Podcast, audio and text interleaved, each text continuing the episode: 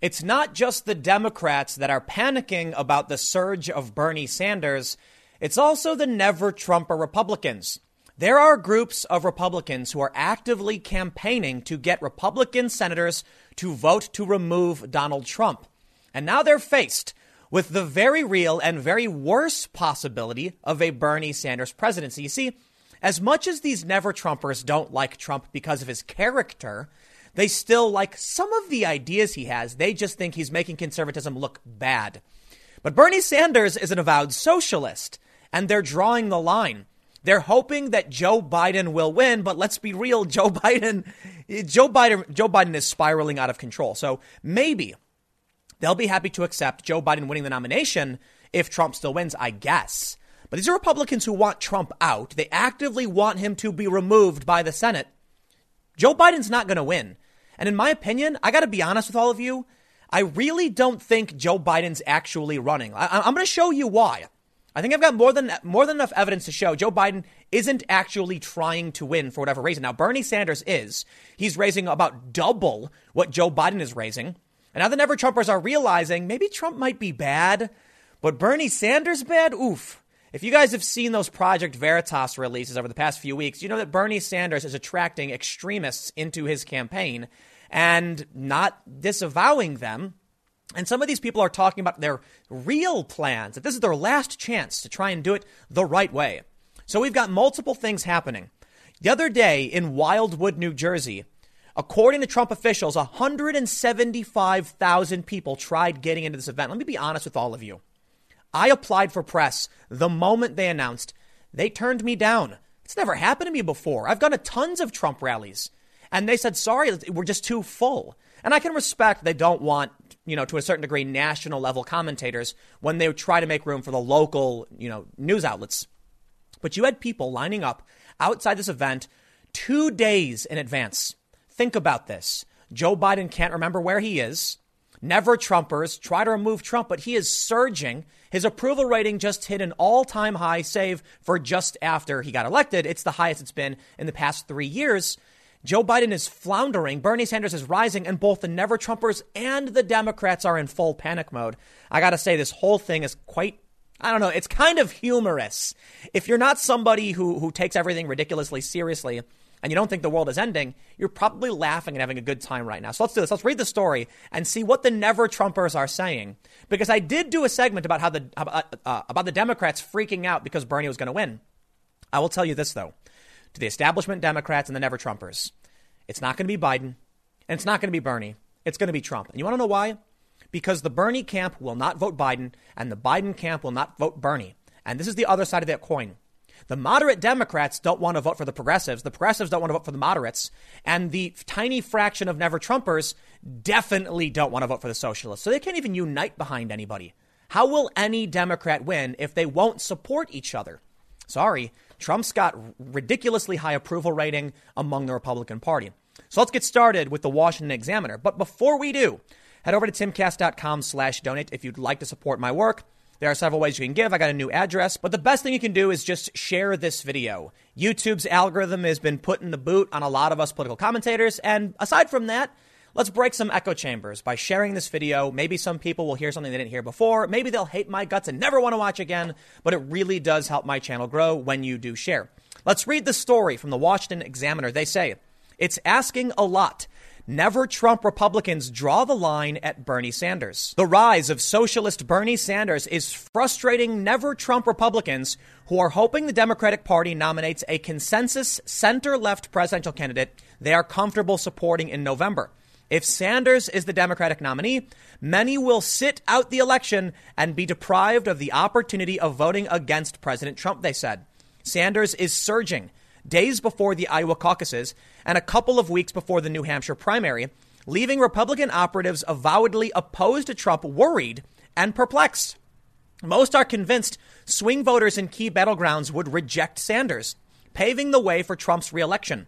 They are also convinced the Vermont Senator 78 is simply too liberal to earn their vote. With a Sanders nomination, never Trump Republicans are unsure of what comes next. Let me stop right there. Bernie Sanders is not liberal. He is a leftist. I really hate when conservatives do this. Come on, DC Examiner, you guys know better. Bernie Sanders is too leftist. Never Trumpers would support a liberal. Joe Biden is your moderate corporate type, but at least they're like, well, he falls in the more liberal camp, meaning he's not an avowed socialist. There's a big difference. And I, I would like to make that distinction. They said, I don't know where the anti Trump movement goes from here, said Jennifer Horn, a never Trump Republican and former New Hampshire GOP chairwoman who is affiliated with the Lincoln Project, a group of anti Trump Republicans who have pressured GOP senators to support impeachment.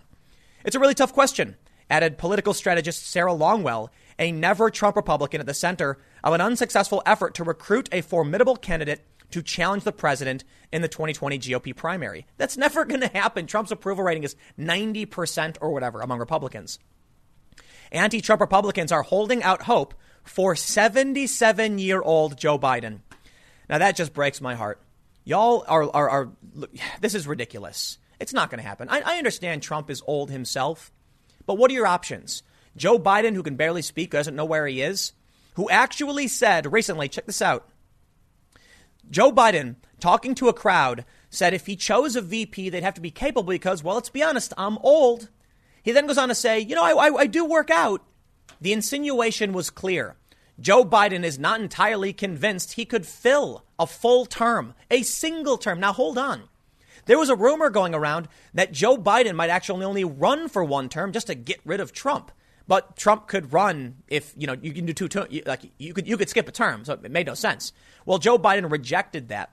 But now he's basically saying he needs a capable VP, essentially because he's old and may die in office. And if he's saying that, it's it, talking about finishing a first term. He's 77. But I'm to have to be real for all of y'all. I understand the concern among these never Trumpers is that Bernie might win and they will lose. But Bernie can't win either. Just face the facts. You're getting four, well, technically five more years of Trump. All right? Bernie Sanders is a 78 year old socialist who just had a heart attack. I'm not trying to be mean to the guy. I respect him for a lot of the work he's done. That's fine. But let's be real. He's old. He's weak. He's, he's mentally weak. I don't think he's going to win. So y'all never Trumpers can calm down. Well, insofar as it goes with Bernie Sanders, but let's be real. As much as you don't like Trump, all signs indicate Trump's getting reelected, especially when you look at Wildwood. Let's read a little bit more. They say the former vice president is a Democrat they can embrace, they said. Liberal, but not too far left. And moderate in tone. Biden consistently polls well against Trump and leads the Democratic field nationally. He now trails a climbing Sanders in the February 3rd Iowa caucuses and the February 11th New Hampshire primary, but he leads in the other critical early states and is better positioned to win the party's crown than other contenders that uh, they could stomach, such as Pete Buttigieg, Klobuchar, or uh, Mike Bloomberg. If Biden wins the nomination, many never Trump Republicans are prepared to work on his behalf to attract disaffected voters on the right, just like them. But never Trump Republicans have limits. Philosophically, conser- philosophically, philosophically conservative and not wanting to, per- to be perceived as otherwise, they view Sanders' self professed democratic socialism as equally problematic and might skip 2020 altogether if he leads a Democratic ticket. It's asking a lot from people on the center right or in the old Reagan wing of the GOP to go full Sanders in November, said Jerry Taylor, who runs the Niskanen Center, a Washington think tank that has become a hub for the never Trump community. Taylor does plan to support Sanders in the general election if the senator wins the Democratic nod, but described himself and others like him as the exception to the rule. I would not feel particularly happy about it, but I would swallow hard and pull the lever. Should Sanders emerge, Never Trump Republicans say they and independent conservatives itching to oust Trump in the fall are likely to sit on their hands or vote for a hopeless third party candidate in protest. That is what Longwell concluded after two years, and several focus groups with persuadable voters in the Rust Belt as part of her extensive research into the best strategy for holding Trump to a single term. Longwell conceded Sanders would juice the liberal base, but she said his plans for expansive government and European style foreign policy would scare away the voters he needs in the Midwest to produce an electoral college majority. This includes the soft Republicans, suburban swing voters, and college educated women who often vote GOP. Yeah, yeah, yeah, we get it. Here's one Bernie Sanders will get beaten by Donald Trump, Longwell said. He's a non starter for swing voters. Well, they got their fingers crossed for Joe Biden, but let me tell you the sad truth. Bernie voters are necessary to win Biden. You need the progressive wing to get over that, you know, that to, to get the amount of electoral votes you need. They're not going to support Biden. And Joe Biden doesn't even support Biden. I'm not exaggerating. I don't think Joe Biden's actually running. So all these never Trumpers are spinning their wheels for no reason, and I find it absolutely hilarious. Listen, as I always say, you don't have to like the guy, but come back to reality, please. Have you followed the news on Joe Biden? Do you really think he could beat Trump? You are nuts. I get it. I can't fault you for trying if you really do not like the guy. But let's take a look at what Joe Biden has done recently. Here's a story from the Free Beacon from just the other day Biden to Iowa voter. Go vote for someone else. What? Why would Joe Biden tell a voter asking him a question not to vote for him? Maybe it's because Joe Biden isn't really running. I swear, I am convinced that he's running to, like, I don't know, sell books or something. Uh, people do it. A lot of people announce they're going to run for president to try and build a national profile. I don't know if Joe Biden necessarily needs that. Maybe he's hoping he doesn't have to do the work and he can win anyway on name recognition alone or by, you know, essentially pretending to be Obama esque. But he literally told the voter, go vote for someone else. And the guy was like, whoa, whoa, but I, I said I would support you in the general. And he says, yeah, but I want a primary vote. So, I, you know, why would you do that? Why wouldn't you say, what can I do to earn that vote from you? Instead, Biden's just like, yeah, somebody else. But I'll tell you the funny part. I'm not, I'm not just coming to this idea right now that Biden's not really running. I've been thinking about this for a while. Check this out. Joe Biden told a voter, let me read this for you, at a town hall event Thursday in Greenwood, South Carolina. An immigrants uh, immigrant rights activist named Carlos Rojas asked Joe Biden about deportations. The, the exchange came shortly after a woman named Sylvia Moreno, speaking in Spanish and using Rojas as a translator, told the former vice president she lived in constant fear that ICE would arrest and forcibly expel members of her family. Biden listened as Moreno and Rojas rattled off the deportation numbers that marked the Obama presidency more than 3 million people. A greater number than any other administration in history, including Trump's. Rojas asked the aspiring president if he'd halt removals, but Biden refused, saying he'd prioritize deporting people who committed felonies or serious crimes. Rojas objected, objected, and Biden said, quote, you should vote for Trump. Then he turned his back on the activist and walked away. Well, I can say this. I respect Biden for refusing to bend the knee to the woke left, the open borders left. But why would you ever tell someone, go vote for Trump? If the never Trumpers are really holding out, crossing their fingers, it's going to be Joe Biden, and Joe Biden himself is telling people not to vote for him. I, I know he's not literally trying to say, don't vote for me, but he is still saying, don't vote for me. I got to be honest. I don't think Joe Biden could beat Trump. I think Bernie Sanders is going to generate way more enthusiasm. And I think you'd be more likely to find some moderate Democrats willing to bite the bullet and, and pull the lever for, for Sanders. However, it's not going to get the Never Trumpers. The coalition just doesn't exist for any of these candidates to actually make it. Let's move on though. I got some more some more funny news. Look at this. New York Times writes, "Does Joe Biden want to be doing this?"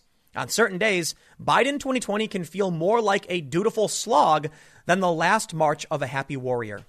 Yes, Joe Biden's not really running, never Trumpers. You got to stop pretending. Trump's going to be your president again. like, you know what's funny is when Trump got elected, I laughed. I'm not going to get all bent out of shape about it. What are we going to do? Are we going to wake up every day angry that the guy we didn't want won? Nah, man. Been there, done that. Guess what? You don't win them all. So calm down but come back to reality, please. Joe Biden clearly doesn't want to be doing this. Look at this story. Iowa is coming up soon, okay? It's like, what, a week away? Not even a week away. It's like five days, six days. Here's the New York Times again. Biden is struggling in Iowa, and his supporters there know why. The former vice president's backers have noted a lack of enthusiasm and a spotty campaign operation as reasons Joe Biden is lagging in Iowa. Not to mention a formidable moderate competitor in Pete Buttigieg. No, no, no, but let's be real. I talked about this a while ago because news came out that Joe Biden's Iowa director, like the main guy, hadn't even been to the state in like almost a decade or some ridiculous number. Joe Biden doesn't seem to actually be trying to win. I'm, I'm, I'm, I really, really do mean this. Joe Biden says he raised 22.7 million in the fourth quarter. Mr. Biden's, while far short of the haul that Senator Bernie Sanders announced earlier Thursday, was an improvement from the previous quarter. Whether or not Joe Biden's actually going to run, I'm not going to rain on the Never Trumper parade a little bit more. I think Bernie Sanders is going to get the nomination. I, th- I, think he's, he's, he's charging forward. The Democrats thought they were going to have this like uh, uh, um, hands off approach and let Bernie do his thing and hopefully he'd burn out, he's only gained steam. It's like what the Republicans saw with Trump. He just gained more and more steam. And, you know, early on, people didn't think Trump was going to be the nominee. Everyone doubted it, even in some of the early primaries. But then he ended up winning. We can see right now Bernie Sanders, check, check this out. They say he raised uh, 15.7 million during the third quarter. And they mention this Mr. Biden's fourth quarter total was much smaller than that of Bernie Sanders, whose campaign announced earlier it had raised more than 34.5 million in the quarter. Biden, who raised uh, the former vice president, also lagged behind Buttigieg, whose campaign revealed 24.7. So, so what? You know, 60 or so percent, 66 percent of what Bernie Sanders raised.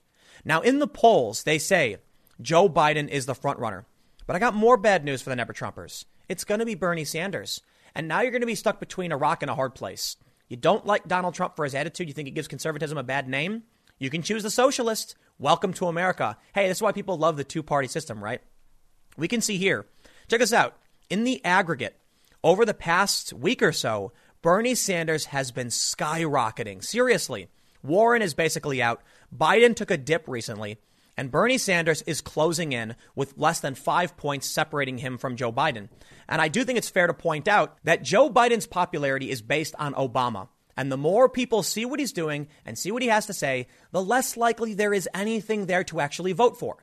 Let me just tell you this the guy often doesn't know where he is. Okay. He mutters and stumbles. He tells other people, go vote for somebody else. And the worst thing he does is he inappropriately touches women and girls. I'm just going to straight up say it, right?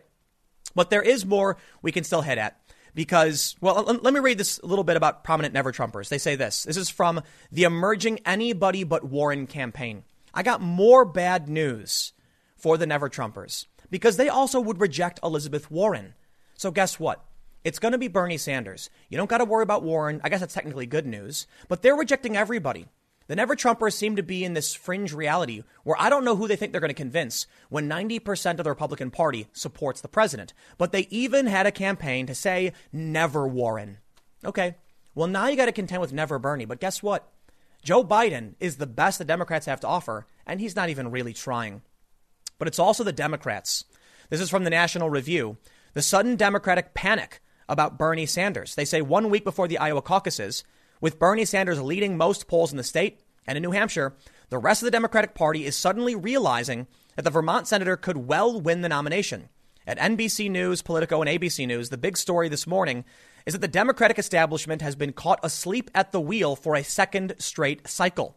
I know not everyone in the National Review audience has such a warm and fuzzy perspective about our old friend and colleague David Frum, but Frum is a guy who at least spent some time in the conservative movement and GOP politics, and periodically he reminds the mostly left of center audience of The Atlantic of how the world actually works.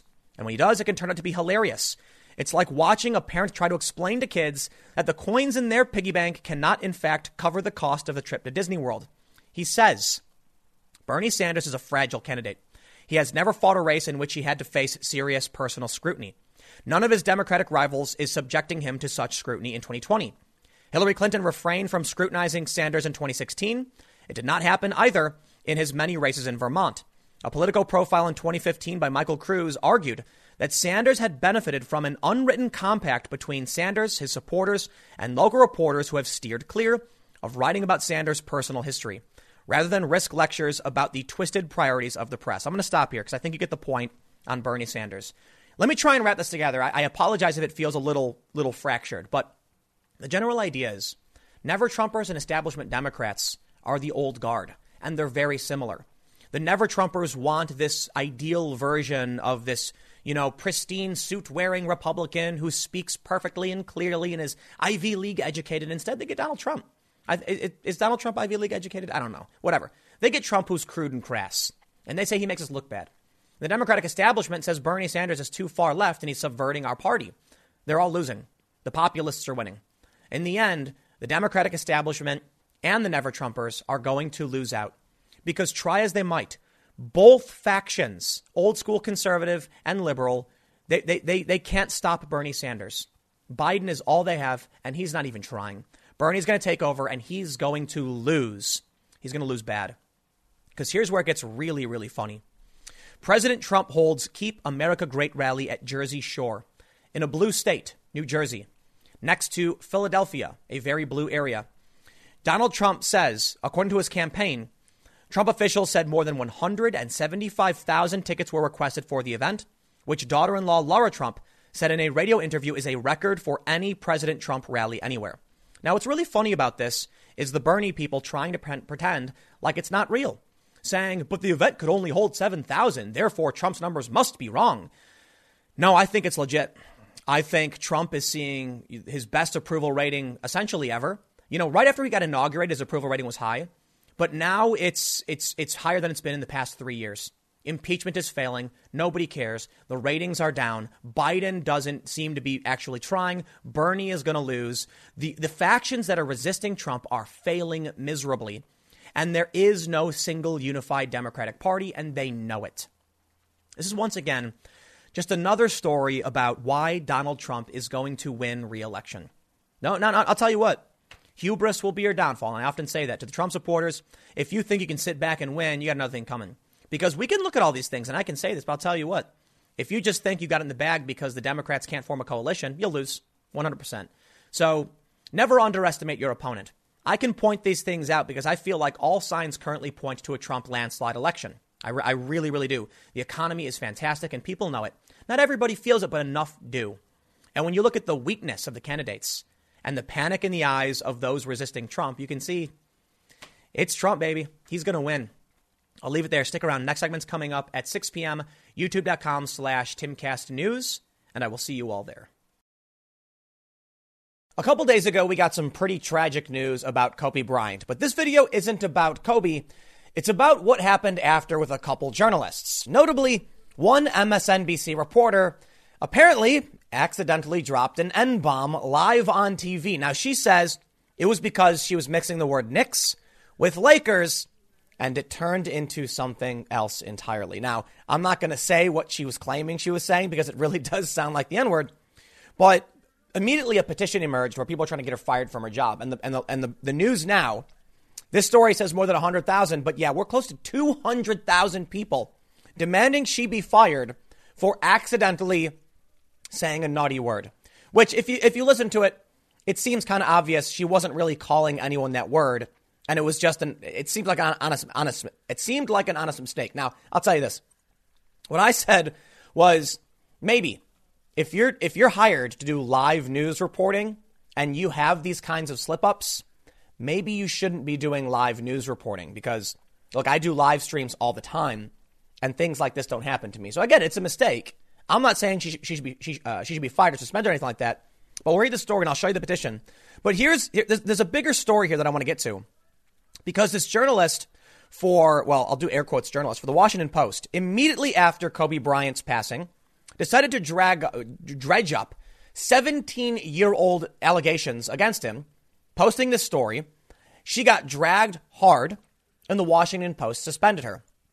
She then rallied her union and, and an activist base to get her rehired because apparently there were many people who were adamant about telling the totality of Kobe Bryant's life. Listen, man, the dude just passed. Can we get a few minutes before you decide to start digging up old accusations to make the guy look bad? But now what's really funny is, first of all, there's two stories here. I've got them from the post millennial.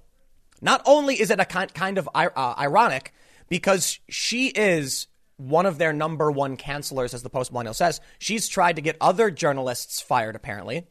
But now she's trying to get her boss fired, I guess. No, I don't think she's trying to get her boss fired.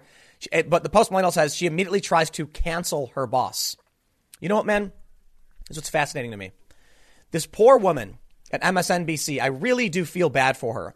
I really don't think she was trying to say the N word. I think she just made a really, really awful mistake. And now you've got nearly 200,000 people who want her terminated because of a mistake. Meanwhile, the woman who deliberately went after Kobe to smear him right after his passing, literally is trying to make the situation worse, to exacerbate the story, to point the finger at her boss, and, and she's calling for people to come out and I don't know what she wants. Canceling her boss. I tell you what, man, these journalists, you do air quotes again. because the MSNBC reporter seems like a fine person. She apparently worked for a local Fox affiliate before getting hired at MSNBC. She's not particularly famous. She's not like Rachel Maddow or anything. She seems to be just like a regular old news reporter. And that's cool. This woman's an activist with a chip on her shoulder. She wants to get her critics fired. She gets suspended for being a kind of mean person, damaging the brand of the Washington Post. She wins the fight because of the union, and now she's she's stepping things up. Man, I tell you what, you need to fire these people. I was at an event. Um, you know what? I'm not going to name the event, but I said this was uh, like seven years ago. Every single journalist needs to be fired. All of them. Just get rid of all of them. And that includes Alison. Now, I'm not, I'm not saying fire all of them because I hate them or anything like that. It's because you have an infected culture. And so I'm being a bit hyperbolic when I say fire literally everybody. Obviously, I don't think Alison should be fired. I think she's the one who should be, you know, defended. And this woman's the one who should be criticized. But you have too many people who are snooty, entitled elitists. They get paid too much money for what they do.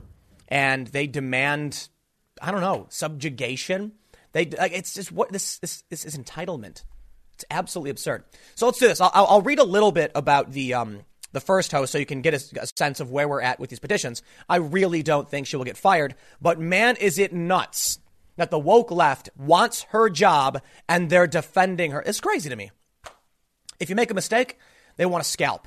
If you deliberately go after somebody, but it fits the agenda of the tribe, well, you're just great and we're going to come and defend you. So, in this first story from ABC 8 News, they say more than 100K signed petition for MSNBC anchor to be fired after racial slur allegation. They go on to basically explain what I already explained. And they say um, most of Twitter isn't convinced she said the word she thought she said, a combination of Knicks and Lakers. MSNBC has yet to respond to the controversy. Uh, and, and, and that's, that's basically it. Look, so we have this change.org petition. It means nothing. They were, uh, the, the, the petition says, during a time of the family, friends, and fans grieving, it's unacceptable to call any person a N word. I need answers and national apology from MSNBC reporter and the company. Reporter Alison Morris needs to take accountability for her actions. She apologized. She said it wasn't her intention. I believe her. But these people want her scalp? But she didn't do anything intentional. She didn't do anything on purpose. So let me ask you this question. Excuse me. I just refreshed it, and it's up a couple, I think a hundred, couple hundred more uh, signatures.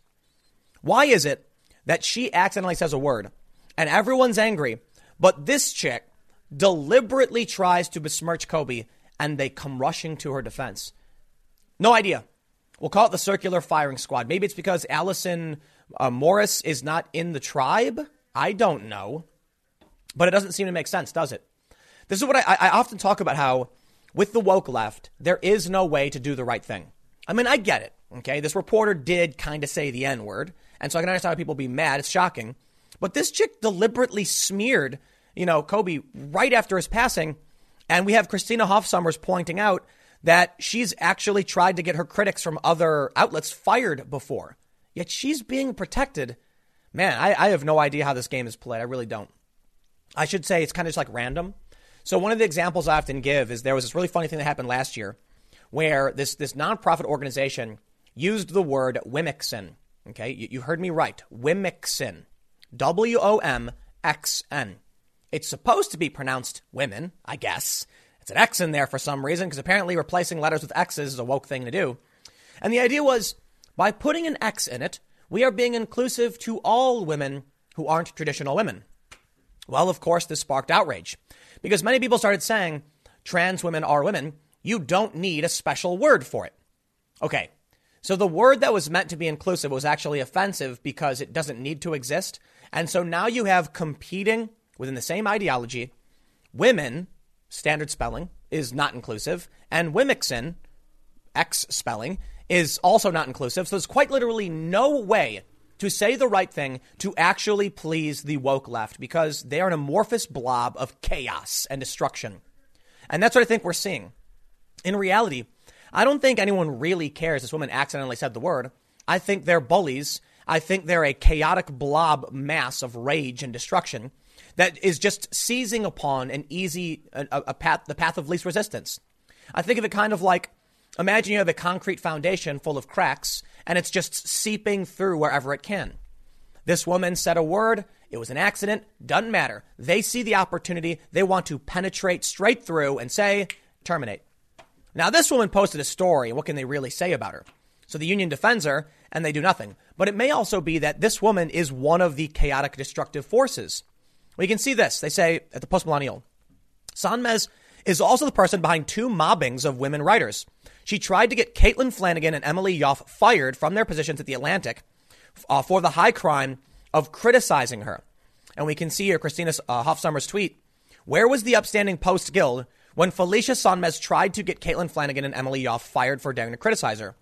They say Brett Kavanaugh was shamed by Sonmez for his lighthearted speech to the Federal Society in 2014, which she published along with excor- uh, excoriations against him and his college behaviors. She called him out for comments such as always act as if your actions are public and you will make mistakes, sometimes big ones. Admit it, resolve not to do it again, and make sure you don't do it again.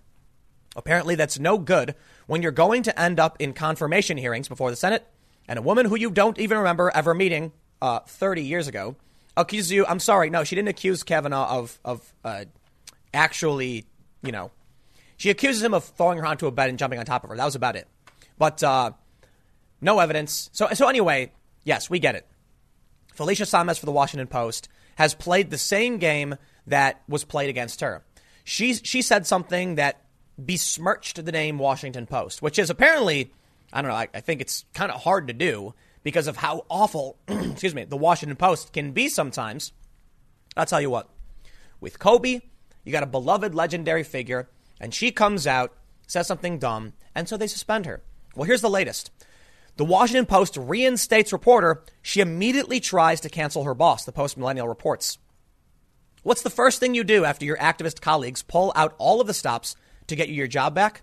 Try to cancel your boss for suspending you in the first place.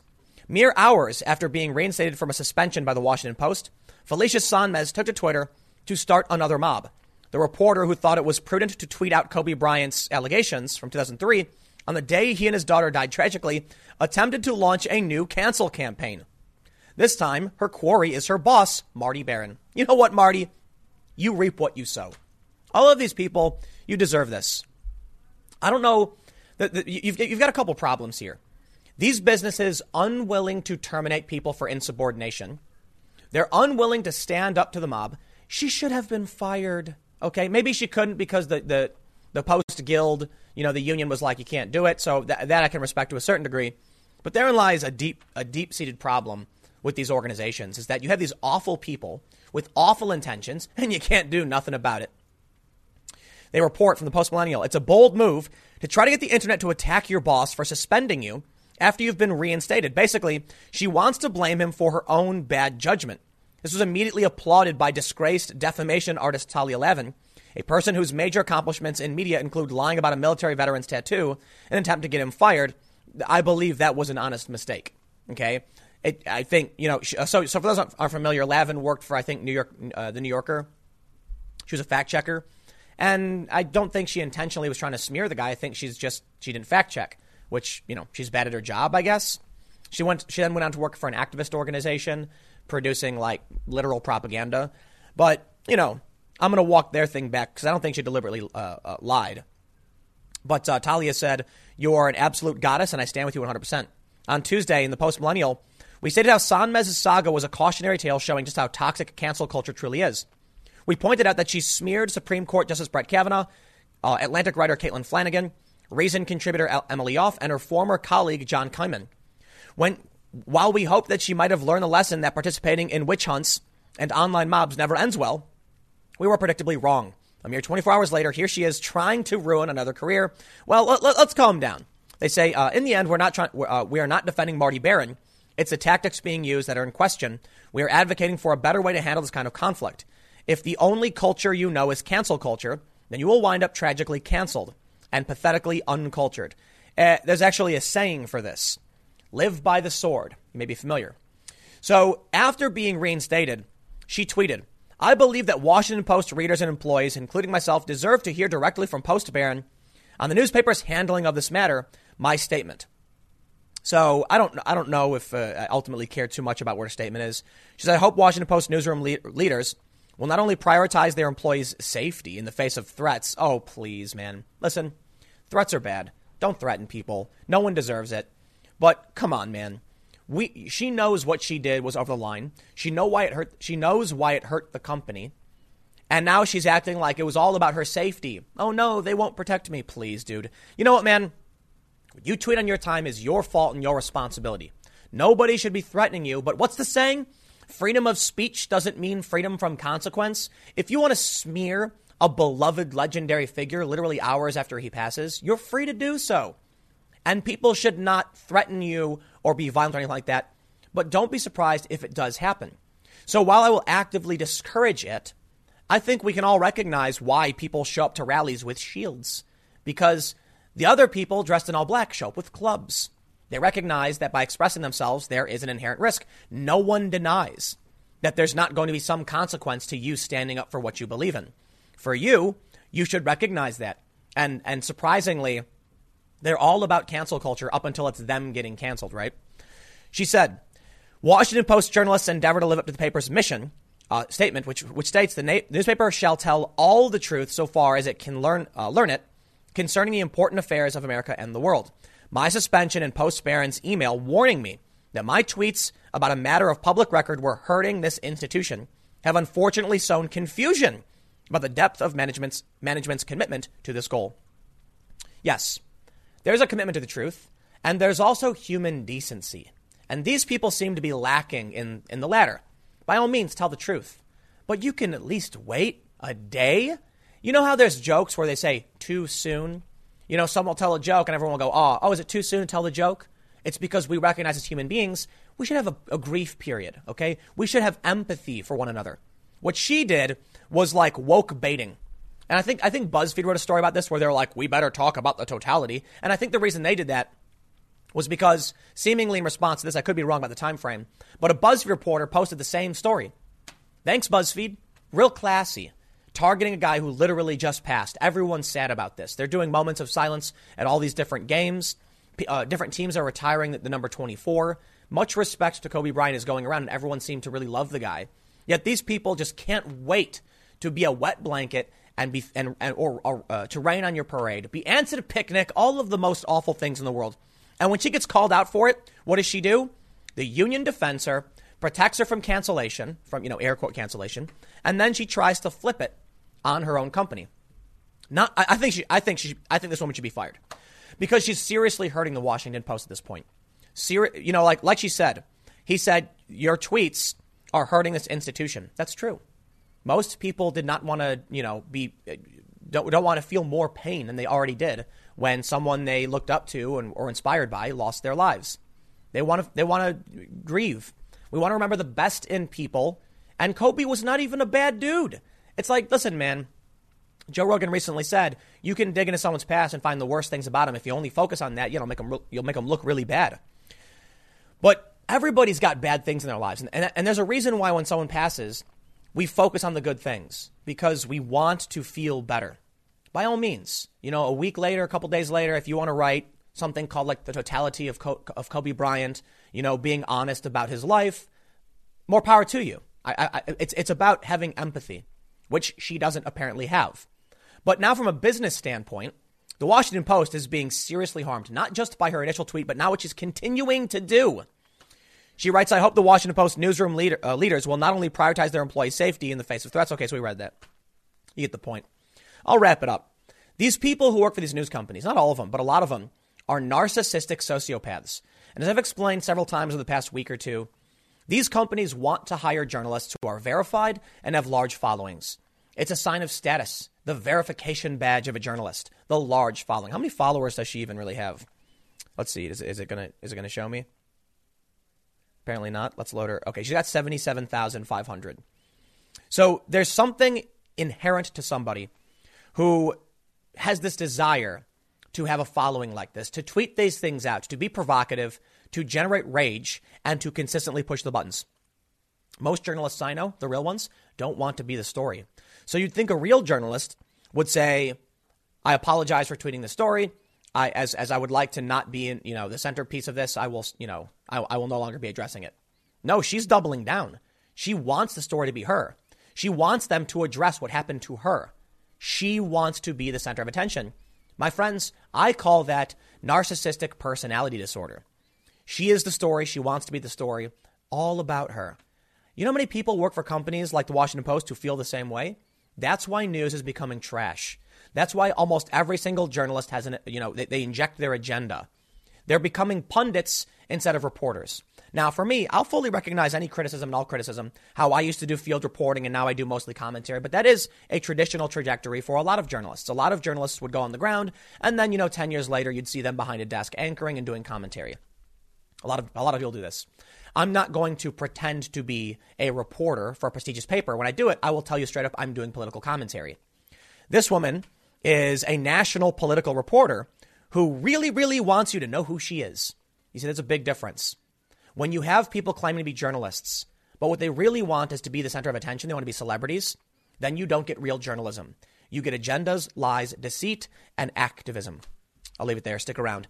Next segment's coming up at 1 p.m. on this channel, and I will see you all then. So many of you may have seen the segment that went viral yesterday where Don Lemon, Rick Wilson, and Wajahat Ali were mocking, belittling, and just laughing in their condescension at how dumb Trump supporters are. There's a few updates. I'll go through the context. Basically, they were talking about this NPR interview where Pompeo essentially challenged some journalists to find Ukraine on the map, and she did. And then Rick Wilson, who's a never Trumper conservative, I guess, said something like, you know, Trump couldn't even find Ukraine if there's a letter U with a little cr- literal crane next to it. Not even a real joke. Like, in what way is that a joke? I mean, fine. Just because it's a bad joke doesn't mean it's not a joke. I get it. But Don Lemon goes nuts. He starts laughing and hooting and hollering. And so Rick Wilson, seeing that his joke landed, I guess, doubles down and starts mocking Trump supporters during a southern drawl, being like, "You, you know, Trump's a smart one. Y'all elitists are dumb with your." And then the other guy, Wajahat Ali, is like, "With your, you elitist with your geography and your spelling." So that they thought it would be funny to do this uh, mockery of Trump and his supporters. Well, this this led to a bunch of uh, uh, responses. That you know, Rick Wilson called it fake outrage. But now we're seeing the latest update. Don Lemon has issued what can only be said is like a fake apology. It's not really an apology. He's like denying wrongdoing. What was the point of addressing having mocked and belittled Americans if you weren't actually going to apologize for it? We have the story from Fox News. And so we're going to engage in some good old fashioned CNN bashing because I'm also going to, there's some other news. You know, Fox News hitting its hitting all time or, or its uh, highest ratings in three years, the best ratings it's had in its like history, while CNN fizzles and you know kind of burns out. So so I'll tell you what, man, this is exactly what they needed, right? That Don Lemon clip got like 11 million views. But let's read the story because they make some really, really funny points. Fox News says Don Lemon addresses CNN panel mocking Trump voters.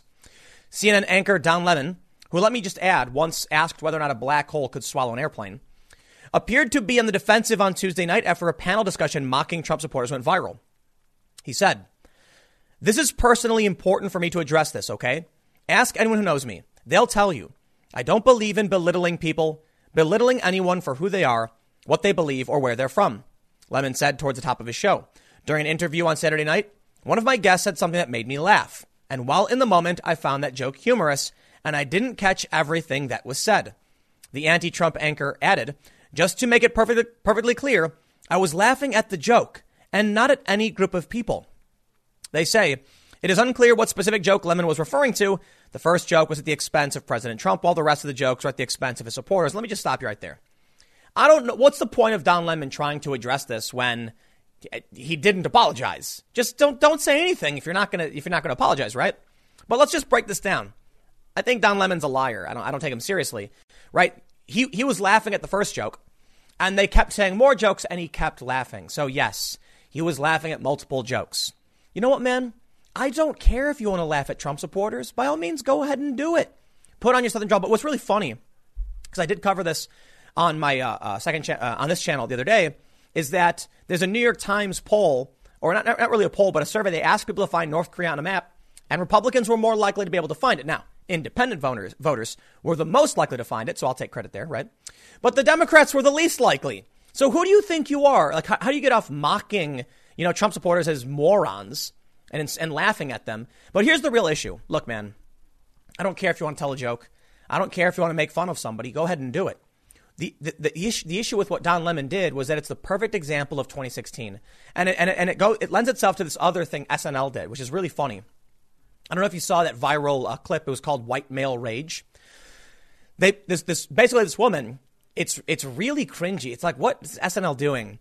She plays a, she, she's playing clips from, from the Joker, from Joker, explaining what it is. And then all of a sudden just stops and goes, white male rage, white, male, like, and, just, and that's it. And I'm like, What's what's funny? Somebody tweeted this. They said, "What's ironic about SNL mocking, you know, the Joker, is that it's literally a movie about an out of touch TV show host mocking and belittling the poor, and that's literally what she's doing." But both of these are an example of something that Trump will absolutely love to see. That the elites have not learned anything from 2016. In fact, they double down. They're living in this weird bubble where they just mock and belittle Americans. You know what's crazy to me? Vox wrote that, ran that story in 2016. The Democrats have become the party of the wealthy, and they just don't realize it. It's, it's really hilarious to see these, you know, these, these BuzzFeed reporters and these, you know, other digital media reporters who make somewhere between like forty to ninety thousand dollars a year, complaining about how their benefits aren't good enough, how they're not paid enough, and all that stuff. And I'm like, man, you realize there are people who live in New York City who make twelve bucks an hour, right? It's just so funny to see the, the, the uber elite rich people so completely out of touch with the rest of America. And that's why people love to see Trump win. You know, it's like Michael Moore said that the American people were sick of it and they were going to deliver the biggest FU in the history of the world in 2016. And he was right. Now Michael Moore's kind of gone nuts, so we'll leave it. We'll you know we'll leave that at that. Let's read a little bit more because I do bring up another funny point, and then I want to get into how Fox News is doing well. They say Later on, during a panel discussion with uh, about the dust up between Secretary of State Mike, Mike Pompeo and an NPR reporter, Lemon went on to defend the journalists who get it wrong. We're not perfect. When we get it wrong, we say we got it wrong, we apologize, and we move on. On Monday night, a panel discussion went viral and faced intense backlash for mocking Trump supporters. So we know all this, right? They go on to explain this. So one of the one of the important updates too uh, here as well is that like uh, Wajahat Ali, and I'll show you this in a second, is trying to deflect, saying, "But we were we were actually criticizing Pompeo, who was insulting a journalist. It wasn't about this." Uh, I don't care, dude. Look, man, people get mad. It happens. Deal with it. You make fun of someone. Look, I made a series of videos talking about 30 year old feminists who can't find dates, and they got really mad. And they started passive aggressively tweeting at me, and I laughed about it. I'm like, dude, look, man. For me, my intention isn't to mock or belittle or insult. I was actually reading data and making points as to why I thought these things were happening and, and, and what would result from it. And they got mad about it. So they started dragging me and insulting me, posting screenshots, calling me incel, whatever stupid insult. I don't care. I, you know what, man? This dude, th- these people are, are so bent, like, oh no, we, we insulted people and now they're mad at us. Yeah, welcome to the world. Like, what, what else is new? But uh, here's what I like. I'm not going to read through everything they did, but they bring up something uh, uh funny. Uh, but I'll get there first.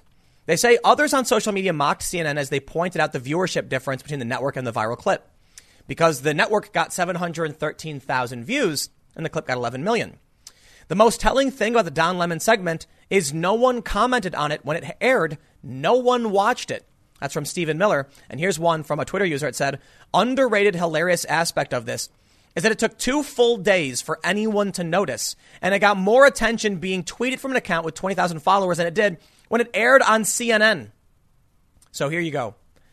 Fox, this is from uh, uh, yesterday. Fox News primetime ratings for January 2020, highest since November 2016. That's crazy. I mean, th- their ratings were high in November 2016 for an obvious reason. It was the election cycle.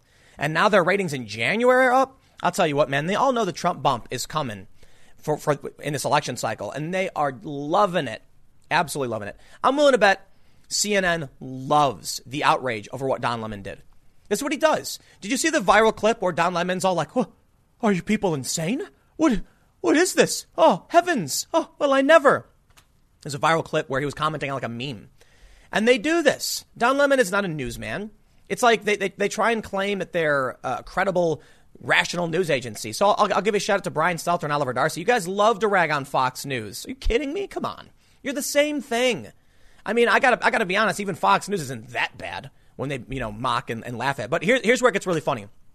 Coming off that last point, no one noticed they did this. Nobody was watching.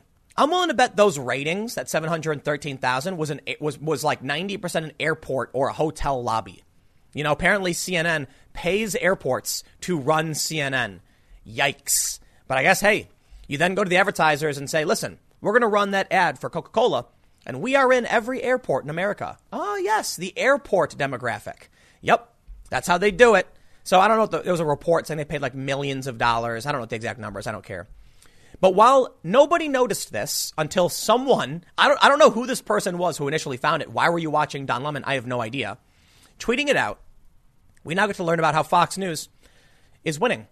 So you know, you know, I bring this up because CNN is the example of the really nasty person. As I, here's what I said: like if you're a really nasty person, oh, no, no, no, I'm sorry. If you're a really nice person and you slip and fall in some mud, everybody wants to pick you up and like, oh man, they help brush you off, and they're like, yeah, oh that nice guy, he fell. We're gonna try and help him out, right?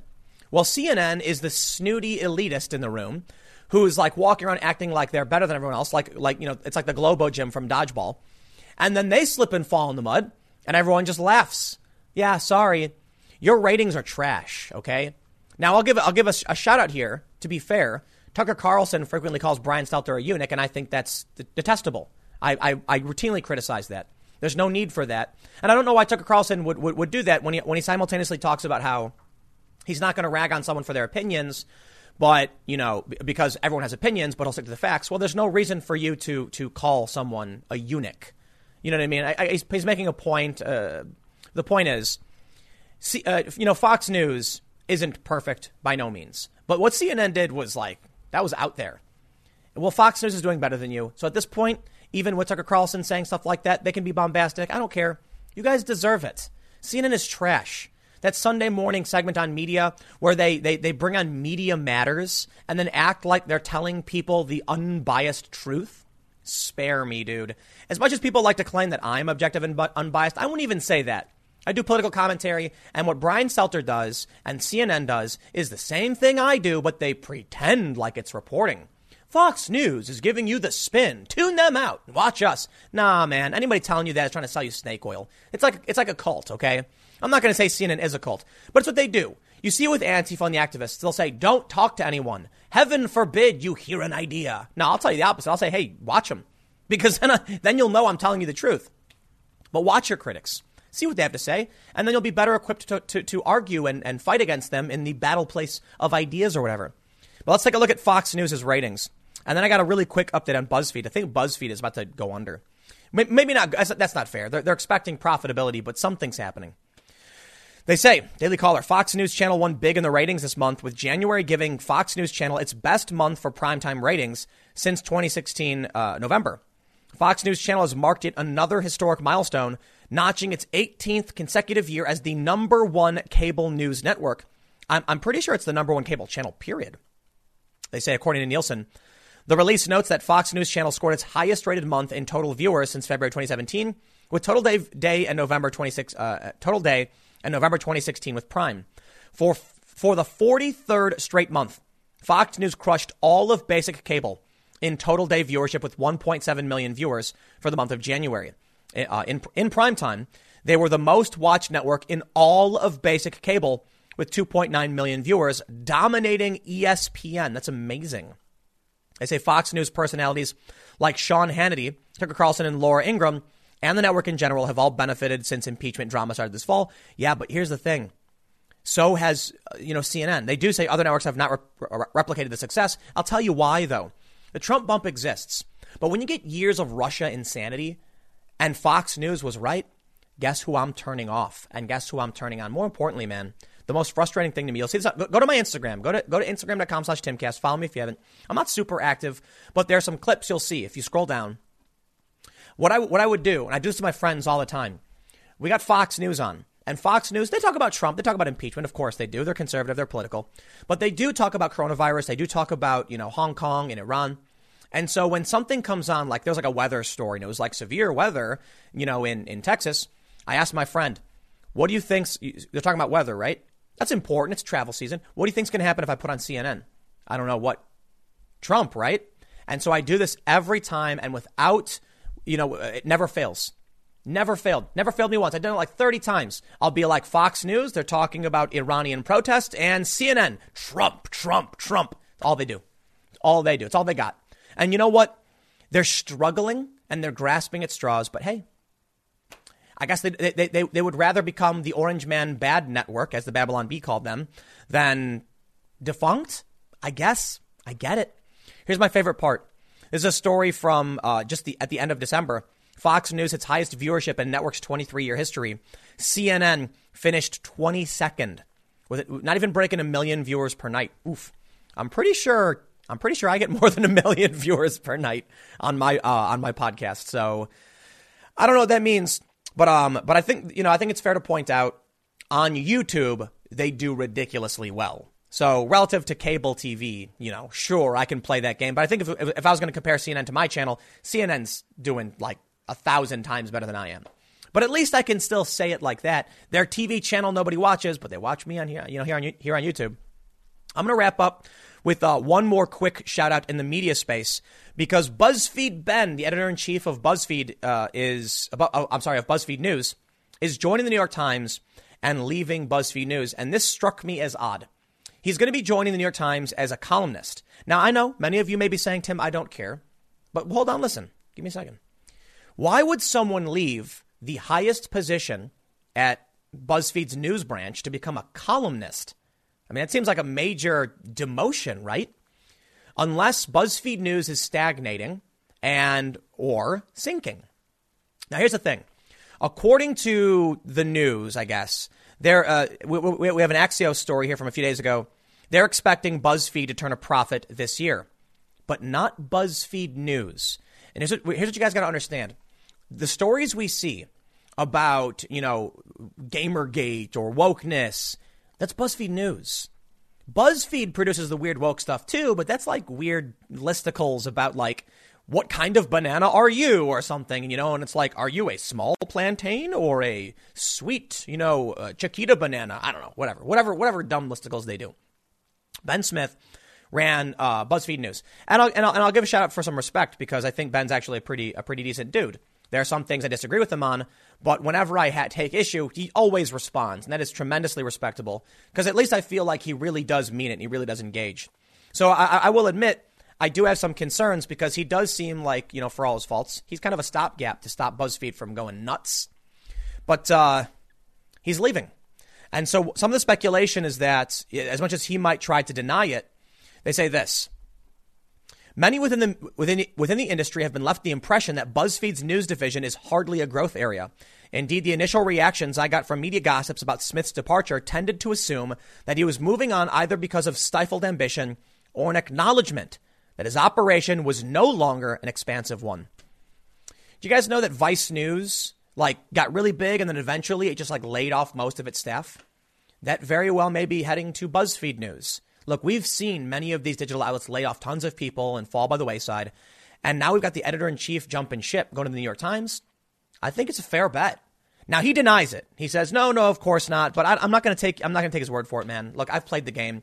You know, the PR person calls you, the journalist calls you, and they say, like, "Why would you leave the company?" You say, "You know, everything was really, really great, but I'm on to greener pastures. You know, the company's going to do great, make all this money." Nah, we all know it. We know why people leave. If he he went from being the head honcho BuzzFeed News is is you know pretty well established. Why leave from being the top to go be a columnist? I don't know, but I, I will admit this story is uh, less relevant in the long run. So I'll wrap it up. Ultimately, Don Lemon, fake apology, wanted ratings. CNN eventually will cease to exist in some capacity. I think it may may very well be that CNN, well, CNN's ratings are going to keep tanking. Nobody watches TV. You know, I have it on as kind of like a backdrop. When I'm working, I might hear something pop up. It's just another news feed. But I, I will say, I guess so long as they have that airport contract, they'll be around for some reason. But if it's true that the ratings are really driven by airport and, airports and hotel lobbies, then then CNN's real ratings are probably what, like 40, 50,000? Like how many people actually turn on CNN? I mean, a lot of people watch it in the airport, but if they're counting that towards ratings, Yikes! I got to say that. So I, I, I, but I'll be fair though. I kind of think they don't. I don't think they count the airports because there's no one choosing. Like, how do you how do you measure that? No idea. I think Nielsen goes by like households and stuff. So I mean, it would make sense if they were getting nine hundred thousand. But twenty second place, and so long as they want to be the elitist, snooty news network, go for it. you're going to see your ratings continue to shrink and, you know, eventually cease to exist. But hey, so long as YouTube keeps giving them advantages and propping up corporate media and yes, even Fox News, then they got nothing to worry about, do they? I'll leave it there. Stick around. Next segment's coming up at 4 p.m. at youtube.com slash timcast, and I will see you all there. Elizabeth Warren proposes criminal penalties for spreading voting disinformation online. I'm going to stop you right there. Pretty sure that would violate the First Amendment. But it is fair to say if they keep the scope of any law specifically to disinformation around voting, it might pass muster. The challenge is when it comes to incitement, okay, a lot of people get away with literal incitement. There was a guy recently who tweeted something about offering money in exchange for people targeting law enforcement, essentially. He didn't get in trouble.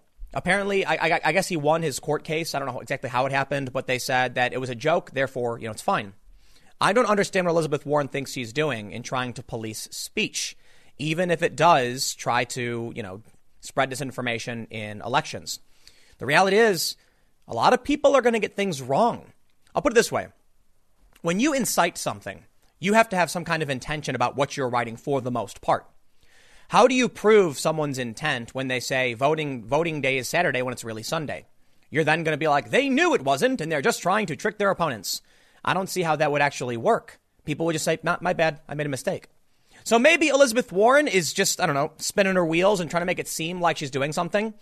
I will say in the press release, she basically makes it about intersectionality to an extent. Like, the people who are being targeted are primarily the black community. It's like, oh, okay, I, I see where you're going with this. Yeah, I don't think your laws make sense. But let's read this story from CNBC, and I have a press release we'll read too. CNBC reports Elizabeth Warren proposes criminal penalties for spreading disinformation around voting online. They say, quote, disinformation and online foreign interference erode our democracy, and Donald Trump has invited both.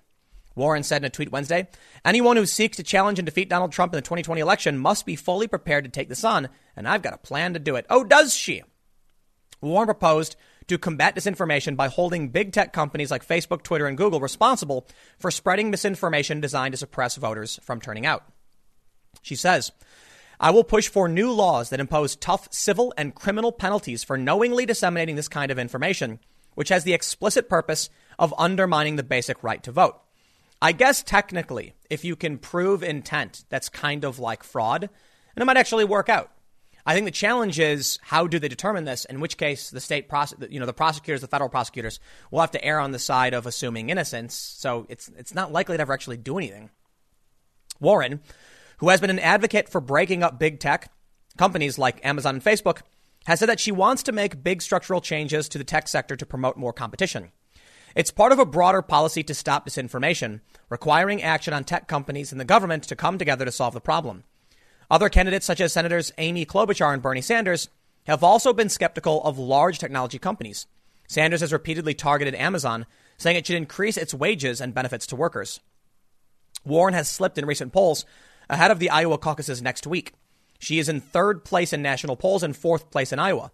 Warren also criticized how the company's emphasis on profit contributed to misinformation in the 2016 election, such as false ads that led to polarization and could have suppressed votes from groups, groups like black voters. I don't think she needed to actually put the emphasis on a, a racial group. She does mention in her press release conservatives and young people as well. We'll get to the press release. She, uh, they say, as president, she would reinstate the position of cybersecurity coordinator at the National Security Council, a position crucial to protecting the U.S. She added she will also open up data for research so that academics and organizations can provide the public with knowledge on disinformation. Quote, the stakes of this election are too high. We need to fight the spread of false information that disempowers voters and undermines democracy. Warren said, I'll do my part, and I'm calling on my fellow candidates and big tech companies to do their part too. Well, let's take a look at the actual press release where she says, push to create civil and criminal penalties. It says government actions to address disinformation. Let's get specific. Is this lady trying to violate the First Amendment? Let's find out. In addition to the steps that campaigns and tech companies can take by themselves, I'll take a series of actions as president to further address the spread of disinformation. Push to create civil and criminal penalties for knowingly disseminating false information about when and how to vote in U.S. elections. Voter suppression efforts of any kind offend basic American values. I completely agree with that, Elizabeth Warren. In both 2016 and 2018 elections, online disinformation sought to depress voter turnout by telling people they could vote via text, giving people the wrong date for election day, and more. I will push for new laws that impose tough civil and criminal penalties for knowingly disseminating this kind of information, which has the explicit purpose of undermining the basic right to vote. Now, she says knowingly, and therein lies the big problem. I gotta stop. You know what, man? I'm actually not too, uh, on the surface, I kind of like it. I kind of like the idea. There are a lot of people that will make, you know, memes or, or posts where it's like, you know, hey, voting day is the 17th when it's actually not, or they'll give the wrong time. I don't like that. If you can't win an election fairly, then you shouldn't win an election. And if there are people actively trying to win by cheating out other people and suppressing votes, by all means, I think we should do something about that. Can you actually do it the way she's proposing? I honestly don't think so. I don't think so. Because what you're going to have is people cleverly disguising their efforts, and there will always be some kind of loophole for spreading disinformation. There's nothing you can do about this. You can you can make a meme and say, "I just got the date wrong. Sorry, my bad." Prove they knew. Maybe they could. Maybe it'll be very specific circumstances where we know somebody is trying to manipulate an election, and that's fair. But for the most part, you know, Elizabeth Warren's got a whole bunch of fake ideas that just seem to be complete and utter nonsense. Case in point, the wealth tax, which literally makes no sense. But they go on to say this reinstate the position of cybersecurity coordinator. We know that. She also adds convene a summit of countries to enhance information sharing and coordinate policy responses to disinformation. Countries around the world are struggling to address disinformation. You can't do anything about it, man. That's the big problem. People are stupid. Okay, not everybody's stupid. But as George Carlin says, think about how dumb the average person is. Now realize half of them are stupider than that. What do you do? I'll tell you what, man. You go on Twitter right now when you search my name, and I assure you will find wave after wave of leftists saying Tim Pool is the dumbest man on YouTube. And maybe they're right. I don't think so, but hey, I'm not the king of YouTube. I don't know everything, and maybe it's true. So what? Who do we get to, who do we get to figure out who is actually smarter than somebody else? If people are spreading disinformation because they're dumb, you going to lock them up? Look, you've got people who think the earth is flat. They're free to do so. There's nothing you can do about that. There are people who believe a lot of crazy things. I probably believe a lot of crazy things. I tend to be a skeptic, but I've got, you know, personal intuitions and ideas, spiritual ideas, faith based ideas. People would, would claim one religion is crazier than the other. There's no way to police knowledge. You just can't do it. So while I can respect the effort, all I really see from this from Elizabeth Warren is two things. One is an attempt to become relevant. Obviously, she's going to put out these, these plans. She's trailing. Her polls are dropping. She needs to do better. So she's like, what can we do? I know. Let's address misinformation. But all she's really saying is a buzzword Russia, disinformation. You know, she talks about the internet, you know, research agency, the Russian group that was, that was engaging in this. The reality is, disinformation, intentional disinformation, is not that big of a deal. It's, it's really not. We know from the Mueller report, we know from cybersecurity experts the efforts of the Russians didn't have that big of an impact. So, what Elizabeth Warren is doing is she's pointing to the fact that people sometimes get things wrong and trying to inflate that into this grand scale Russia problem. I'm sorry, man. It's just not the case. I think there's a, there's a reality here that she's missing the sad truth. A lot of people are stupid, they believe stupid things. Now, I'll tell you what. When I look at stories, when I comment on them, I go to the source, okay? You know, I'm, I'm, I'm really tired today. I've been, it's just been crazy, crazy. And you know what? I still have enough energy. If I'm going to do a segment, I'm going to look at the source. You see the story from CNBC talking about Warren. I pulled up her press release to see what she was literally talking about. Let me tell you something. I have seen people spread disinformation, prominent YouTubers, progressives, because they don't know how to use Google, or they're too lazy, or they're just stupid. You'd probably agree with me if I said progressives were stupid. They're not all stupid, but when I when I use that example, I'm sure people are going, "Yep, that's right." But there are conservatives who get things wrong, and there are people who choose certain sources over other sources. So you know what, man? What Warren's trying to do is just is she's just trying to take the issue of Russia and misinformation and turn it into a talking point so she can try and gain some kind of traction. I think it was a failed effort. It's not going to work. In fact, I don't think her idea for criminal penalties will even pass First Amendment muster. I think even even if you want to lie, you're allowed to lie. Granted, fraud isn't allowed, so maybe she will get past that. Fine, I accept that. so let's let's read the, the, the last two things she says. She says she wants to establish rules around information and data sharing to ensure that platforms can share with each other and with big and with government while respecting individuals' privacy. That's never going to happen. You know what's going to happen once the big tech companies who have every day, everything on you start sharing with the government? Yeah, they're not going to respect your privacy. They're going to play the game where they're like, we're not looking directly at your profile, just the information around it, and then they know literally everything about you. And she wants to consider additional sanctions against countries that engage in election interference through disinformation. In the case of Russian interference, ding, ding, ding, ding, ding, there you go. The R word popped up. Let me tell you something. If this ever happened, it would be used by the U.S. government to impose sanctions on countries. They and they and they look.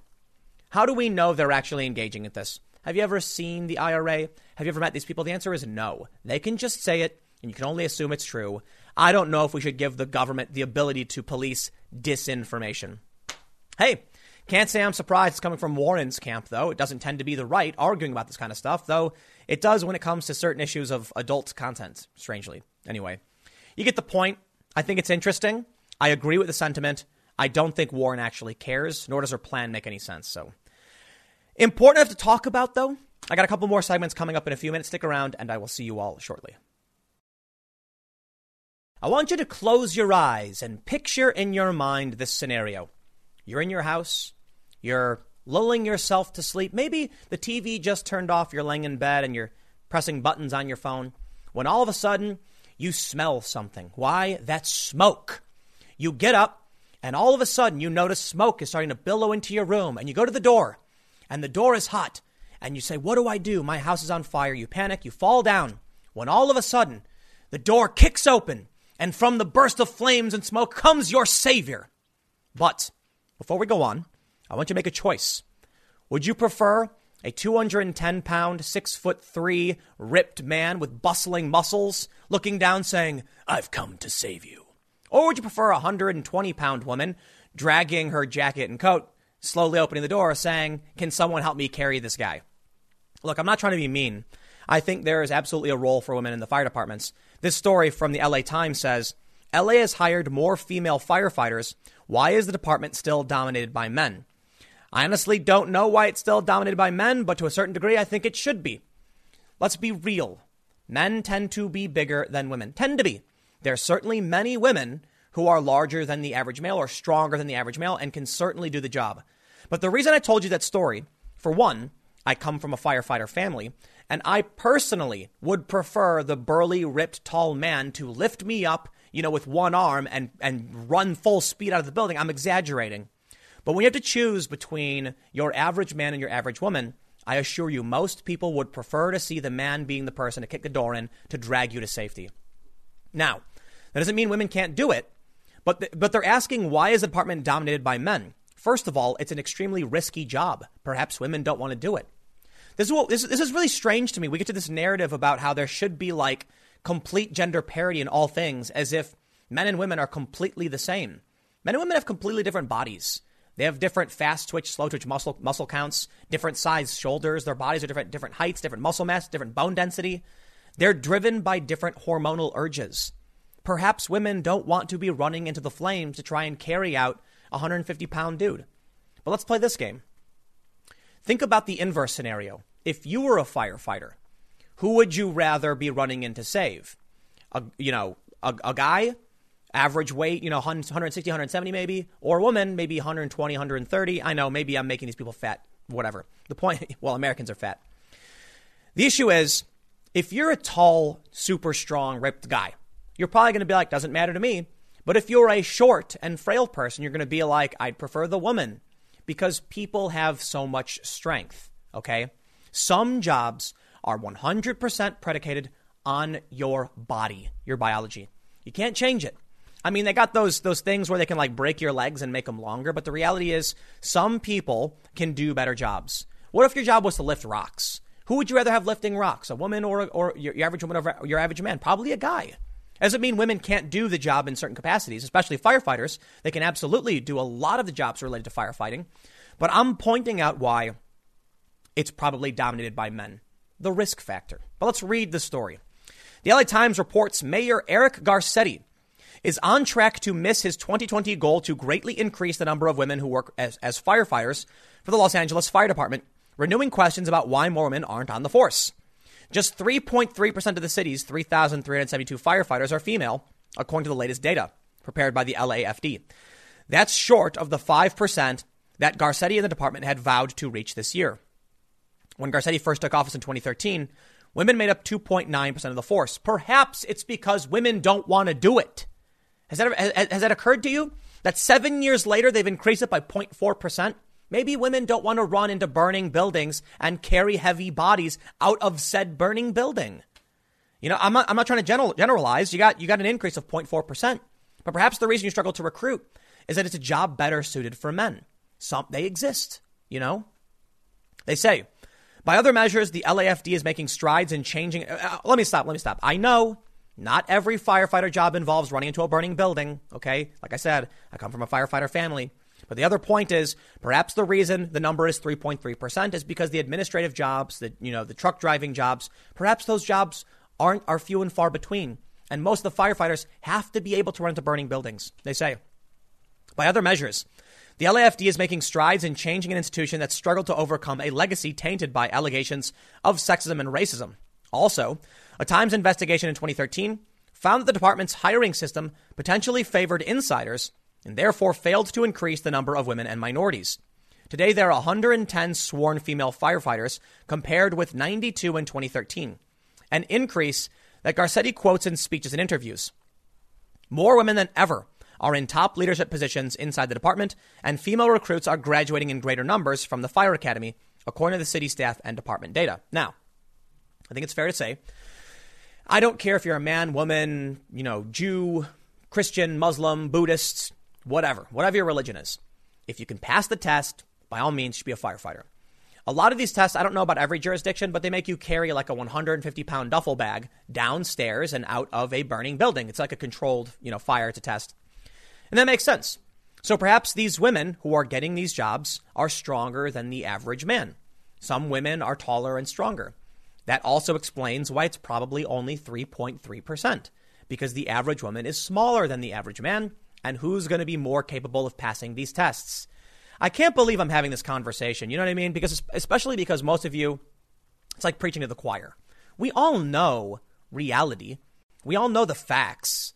Why would you want a bunch of short, average women running into burning buildings to save, on average, potentially men and women, and the men who are going to be bigger than they are? It's harder for them to carry. But I tell you this the fact that the LA Fire Department is having a conversation about trying to increase the amount of women in the fire department is worrying to me. Now, look, I do agree that there, there can be many jobs filled by women, and we should encourage them to apply. But if they have a finite amount of jobs available, if you have a guarantee, of, you know, we have, we have X many departments, we can have 3,300 firefighters, and they start saying, we're going to hire less men in favor of women to get a better parity ratio you are now risking people's lives, and that makes literally no sense. Firefighting is one of these jobs that really is impacted by your biology. I don't know if they actually get to this though, but the whole article I don't think even really really talks about the issue. They just call it progress.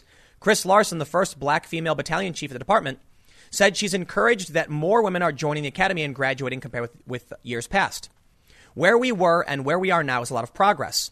Nationwide, about 3.5% of all firefighters were women last year, according to the Na- uh, National Bureau of Labor Statistics. The mayor and his wife, Amy Wakeland, have made increasing the number of women at City Hall, including the fire department, a top priority.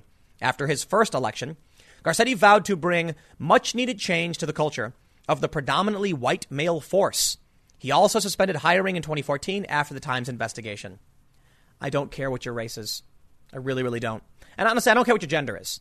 I care that when I'm laying down, about to pass out from smoke inhalation, a door gets kicked in by somebody who's six foot five, couple hundred pounds, and super ripped, and they're like, I got you. And they grab me with one arm and pick me up and just jump out of the building, and there's an explosion, and they tuck and roll, and I'm like in the arms of this giant burly man, like, thank you, sir. That's what I imagine. It could be, well, I said thank you, sir, but it could literally be anybody.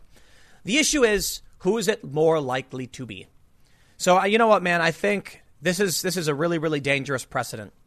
It's a really really dangerous precedent for our society when we start ignoring biological reality. When we start saying we need more women firefighters, you know, because not enough people are being dragged out of burning buildings by women, I guess.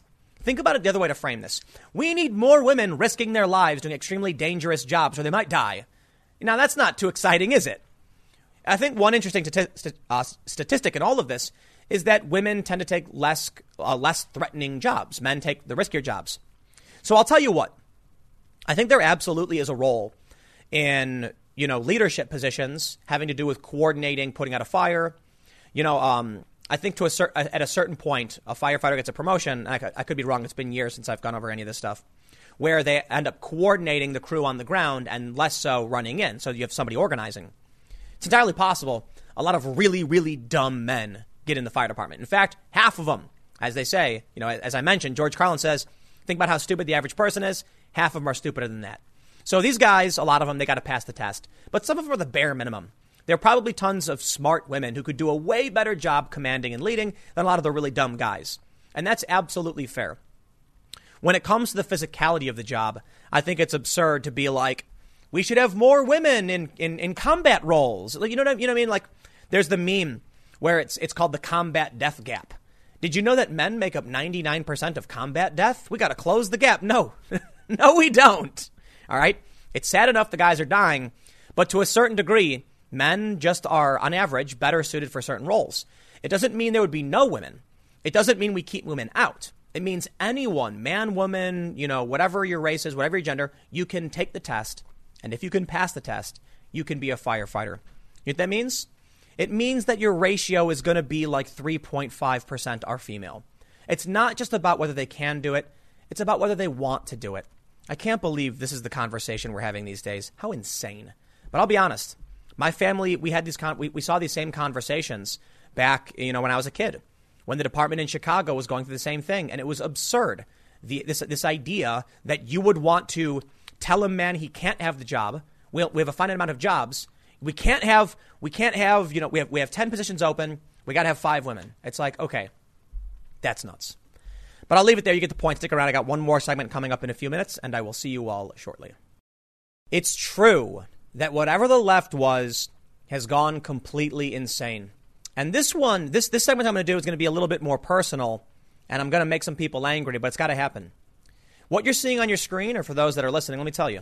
This is a woman named Xeni Jardin. I know her, not like good friends or anything, but um, we had, uh, I, I remember it was almost a decade ago, we had lunch together and we had a great conversation. I could be misremembering a lot about what we talked about because it's been a long time. Like I said, it's like nearly a decade. But she told me that she knew Andrew Breitbart and that Breitbart used to be a, a liberal. And something happened where he kind of flipped and she didn't understand why. It was so strange. And I, and I always remember she told me the story. After Occupy Wall Street, I think, I think I may have met her after Occupy, I'm not sure, but she interviewed me during Occupy Wall Street for Boing Boing. BoingBoing.net is one of the first blogs ever. I don't know Xeni well enough to talk about her personal ideologies, but I can tell you right now, it appears that she's gone completely insane. And I, I'm reticent to actually say something like that because we have a lot of mutual friends. Xeni is a well known, high profile personality in tech writing and in the hacker community to a certain degree. I used to hang out at a hackerspace in which I believe she was one of the co founders. Uh, if you're not familiar with what a hackerspace is, it's like a mutual space. Everyone, you know, pitches in a certain amount of money, and then you have a place where you can work and hang out. And so I'd hang out there. And there were a few other people I'm not going to name that are high profile hacktivists, hacker activists. When I saw these tweets from her, I honestly thought she was hacked. I really did. But as it turns out now, the left has gone insane. Now, let me stop right there. There are a lot of leftists who have always thought crazy things. I get it. And a lot of people who think that the, the Democrats and the liberals were never the left. I don't care about the argument about your Marxist literature. I'm talking about in the United States, the Democrats were left, Republicans were right. They've slowly moved to the left. I get it. I'm going to read you these tweets, and I'm I'm I'm uh, I'm actually extremely shocked by them. Xeni Jardin tweeted, "Been a while since I flexed on here, but I just want to say, F. Glenn Greenwald. I hope he dies in prison in a prison and I know things you don't know about what the H he really did to America. Like five minutes, to be honest, he's a liar, but that's his trade, so I don't blame him. He's a paid predator, and I don't forget it. Questions I asked that man in front of others that he and they never answer have been answered. I know what you did, baby. The world will eventually. Now, when I read that, I'm thinking, and this is from the other day, I'm like, oh, wow, maybe Glenn Greenwald, Greenwald really did something. I've, I've never been his biggest fan. I've been very critical of him, but I tend to think he does, he's, he's better than, you know, nothing, he's, he's better than a lot of the people on the left because he calls out the woke insanity. And so, you know, he calls out CNN and the corporate Dems and stuff, and I can respect that. He called out Russiagate insanity, much respect. But then I started seeing some of the other tweets he started posting. And it turns out she's, she's Rachel Maddow level insane. And I'm going to say this right now. This is the danger of Rachel Maddow, okay? Rachel Maddow for years screamed about the Russians, and people listened. You want to complain about Alex Jones making people believe insane things? Fine, whatever. They're still doing it. Congratulations, you got Jones banned. But Rachel Maddow is still on the air, driving people I know insane. I am not being hyperbolic when I say she's insane. And I'm going to show you what she tweets. First, this is what I said. What the ever living F happened to the left? The people who once challenged authoritarianism now embrace it. The people who opposed corporate control and censorship now embrace it. Because this is what she tweeted. She tweeted, it's loading. Okay. If Glenn Greenwald dies in prison, justice will have been served. And this is this is a ridiculous ratio. 1.2 thousand comments, 62 retweets. The liberals embracing fascistic ideology and authoritarianism to own the Russians? It's the most insane thing I've ever seen. Look, man, I may not be a big fan of Glenn Greenwald. I might not be a big fan of Rachel Maddow, but to advocate for their death in prison is insane. What did Glenn Greenwald do? He's a journalist. He's published information you don't like. He's got bad opinions. Yeah, well, you know what? She says this while Glenn Greenwald is actually having charges levied against him by the Brazilian far right government. Imagine that. Embracing a far right government. I'm using far right because it's their language, by the way. I don't, I don't know enough about Bolsonaro, so I know people are going to attack me for that. The point I'm saying is, from their perspective, she is siding with apparently what they're supposed to oppose. This may be the same. She said that. Uh, she tw- well, let me actually let me, let me show you some of the other tweets she said. She tweeted, "Julian Assange is an enemy of America." Yeah, Technically, I can understand that point of view, but Julian Assange only ever pub- published factual information. You cannot like the fact that he's targeted, that he's released information damaging to America, but hey, welcome to freedom. America should get with the program. Edward Snowden is an enemy of America. Seriously? Look, I'm not a big Snowden fan either. I think when, you know, she, she points something out I actually kind of agree with. Snowden's not a whistleblower, he's a leaker. He didn't read every single thing he published, and I think it's fair to criticize him. But to call him an enemy of America, no, I think he was ignorant and, he, and, and what he did was, was potentially dangerous. But I don't think Edward Snowden is evil. I think he saw programs. You know, he took it to, one step too far. My general understanding could be wrong, but he uncovered the NSA spying, violations of our constitutional rights, horrifying things. But he went heavy handed with it and he leaked a bunch of information he didn't actually read. Okay? That, fine. I guess technically I understand why you call him an enemy of America, but what's happened? This isn't how the left used to behave. The left used to challenge authority. Now it's just Glenn Greenwald is an enemy of America. Wait till I show you some of this other stuff. She tweeted, "I'm so I'm sorry that so many of my longtime friends are going to go through so much pain as the involvement and impact of Russian foreign active measures in our politics, technology, media, even our dialogue on social are finally revealed. Ego death hurts." I too was once in a cult. What? I do not judge you. I love you. I speak provocatively sometimes for maximum imp- impact. My hope is to light a fire. Evidently, I did. The blind spot grows. The deeper in you get, when my blind spot, the, deep, the deeper in you get, when, when my blind spots were torn away, it was like losing a layer of skin. Nobody wants that. I don't judge you. I love you. But I won't be flinching out here. Quote, she's crazy. Bless your sweet baby heart. Gaslighting doesn't work when you already have professional help. And there you go. Once I was indeed crazy. Now I'm well adjusted, well cared for, and pretty immune to abuse. Good morning, FSB botnets and sad suckers who don't know you're in them. Wow. Seriously. I blame Rachel Maddow for this. I'm not exaggerating. Look, man, I know people who believe in flat earth insanity, and I really do think there are some people to blame for why they believe this absolutely ridiculous nonsense. Completely ridiculous nonsense. But to a certain extent, you know, if you choose to go on social media and watch things, it's very different from a major cable network broadcasting the stuff every day night for years and driving people like this insane, literally insane. She has professional help because something is wrong. And, I, am I'm, I'm saying this from a point of empathy. Like, I'm worried when I look at her tweets. Look at this. She tweeted, I'm worried about how many dots there are connecting Bernie to Russia. What? And I'm worried that you aren't as worried as I am. And I'm worried that we're going to get fooled all over again. Did you know that an American company, I believe it's American, New Knowledge, was exposed creating fake Russian bots, Twitter accounts with Cyrillic alphabet in them, so that it looked like Russians were supporting supporting Roy Moore in I think Alabama? Yeah, that was fake. Did you know that most of the analysis and data from security companies shows that the Russian interference was minimal and had very little impact? Why then would such a prominent high profile member or individual on the left, 154,000 followers. We don't even follow each other anymore because she started going off the rails. What's driving her truly nuts? It's, it's, it's people like Maddow. It really, really is. Look, again, criticize Jones all day and night. I'm not here to defend the guy. You got him banned. Congratulations. But Maddow is still there espousing this. She said, and now I'm muting this thread. I don't come here because I care about what people think of what I know. Why do so many links connect Bernie Sanders' campaign to Russian support? And why is he not as freaked out about this as, say, I am? What? In, if the person who's telling you to vote for Bernie Sanders works for or has worked through Russia Today, maybe think about that. If they're Ed Snowden, maybe flush your brain down the toilet. He ain't America's ally or your pal. Let me tell y'all something. I used to appear on Russia Today frequently. I did a few interviews on Russia Today. And I would tell you Bernie Sanders is not fit to be president. Straight up. I would also tell you I'm not a fan of Donald Trump. I like Andrew Yang. Pete Buttigieg isn't, isn't super bad, but he's kind of a gray blob as I describe him.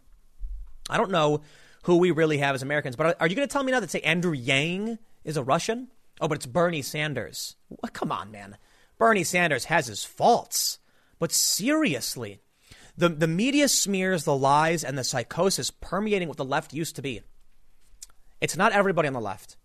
But I used to hang out with hackers and activists, people who would challenge the establishment, challenge the government when it was authoritarian. And then something strange started to happen. You know what was really, really crazy? When I went to, I think it was DEF CON, and somebody who used to work for the government was giving a speech about Russian interference and got uh, the audience to clap and applaud. And it was kind of a shocking moment when the hacker community was praising the intelligence community. And that was to me nuts because they call them spooks. They're like, you know, they, they used to play games where they try and spot the Fed. Now all of a sudden they were cheering for it. Now listen, I'm not an anarcho far lefty type crazy person. I got no problem with people who work for the intelligence community who are doing their best to actually protect this country and believe in the Constitution. Of course, law enforcement is not all evil, etc. But it was an amazing flip. The trust in the system sparked within what used to be the anti establishment left. And Xeni is probably one of the greatest examples of the conspiracy theory insanity. It's not a rabbit hole, though. They try to tell you that YouTube will make people go far right. But what really happens, and maybe, you know, maybe, although I think it's, it's less pronounced than they would like to claim. What about when your high profile TV personalities every day scream Orange Man bad? only ever put out the most alarming and the worst information possible, and then try and convince you every single day Russia's there to get you. You lose your mind. You lose your friends. And you have to say this to them. Let me get to that apology, she said. I'm so sorry to many of my longtime friends that are going, uh, and um, I'm so sorry that so many of my longtime friends are going through so much as the involvement and impact of Russian foreign active measures in our politics are finally revealed. Apologizing to the people who have pushed her away because she's gone insane claiming she's not crazy, but she knows the truth, thinking the people responding to her are Russians. Ah, man, it's kind of sad. And you know, for me, it's like this was somebody that I knew to be of prominence in the in the, in the tech community, in the hacker community, in the online community, and now they're crazy. So I go back to that story when she told me that Breitbart used to be a liberal. You guys know Andrew Breitbart, and he became conservative. And and she says, I don't know what happened to him, how he flipped. I, I'm sitting here feeling the exact same way. My politics, as it pertains to freedom and liberty, are the same. I hung out with people in the hacker community who believed in free speech, free expression. Many of them still do. My position never changed. But this, She fully admits her eyes have been opened to see the reality of Russia. What happened to these people? It's just nuts. No idea. I think it's Rachel Maddow, though, to be honest. I mean, I, I know it's a bit hyperbolic to blame her for all of it, but she plays such a massive role, and she's rich because of it. Say, Lovey, I'll see you all tomorrow at 10 a.m. on this channel. Thanks for hanging out.